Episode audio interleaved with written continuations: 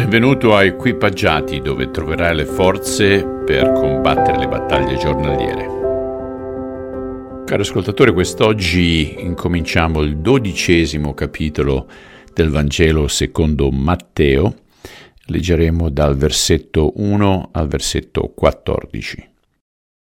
In quel tempo Gesù attraversò di sabato dei campi di grano e i suoi discepoli ebbero fame e si misero a strappare delle spighe e a mangiare. I farisei, veduto ciò, gli dissero, Guarda, i tuoi discepoli fanno quello che non è lecito fare di sabato. Ma egli rispose loro, Non avete letto quello che fece Davide, quando ebbe fame egli insieme a coloro che erano con lui?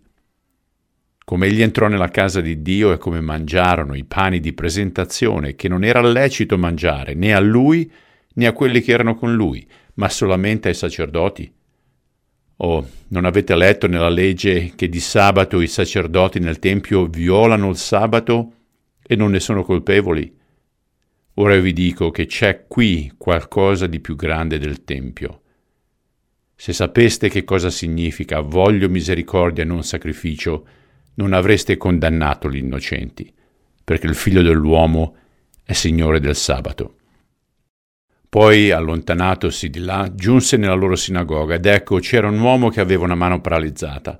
Allora essi, per poterlo accusare, fecero a Gesù questa domanda. È lecito fare guarigioni il giorno di sabato? Ed egli disse loro, Chi è colui tra di voi che avendo una pecora, se questa cade in giorno di sabato in una fossa, non la prende e la tiri fuori? Certo, un uomo vale molto di più di una pecora. È dunque lecito fare del bene il giorno di sabato. Allora disse a quell'uomo, stendi la mano. Ed egli la stese, e la mano ritornò sana come l'altra. I farisei usciti tennero consiglio contro di lui per farlo morire.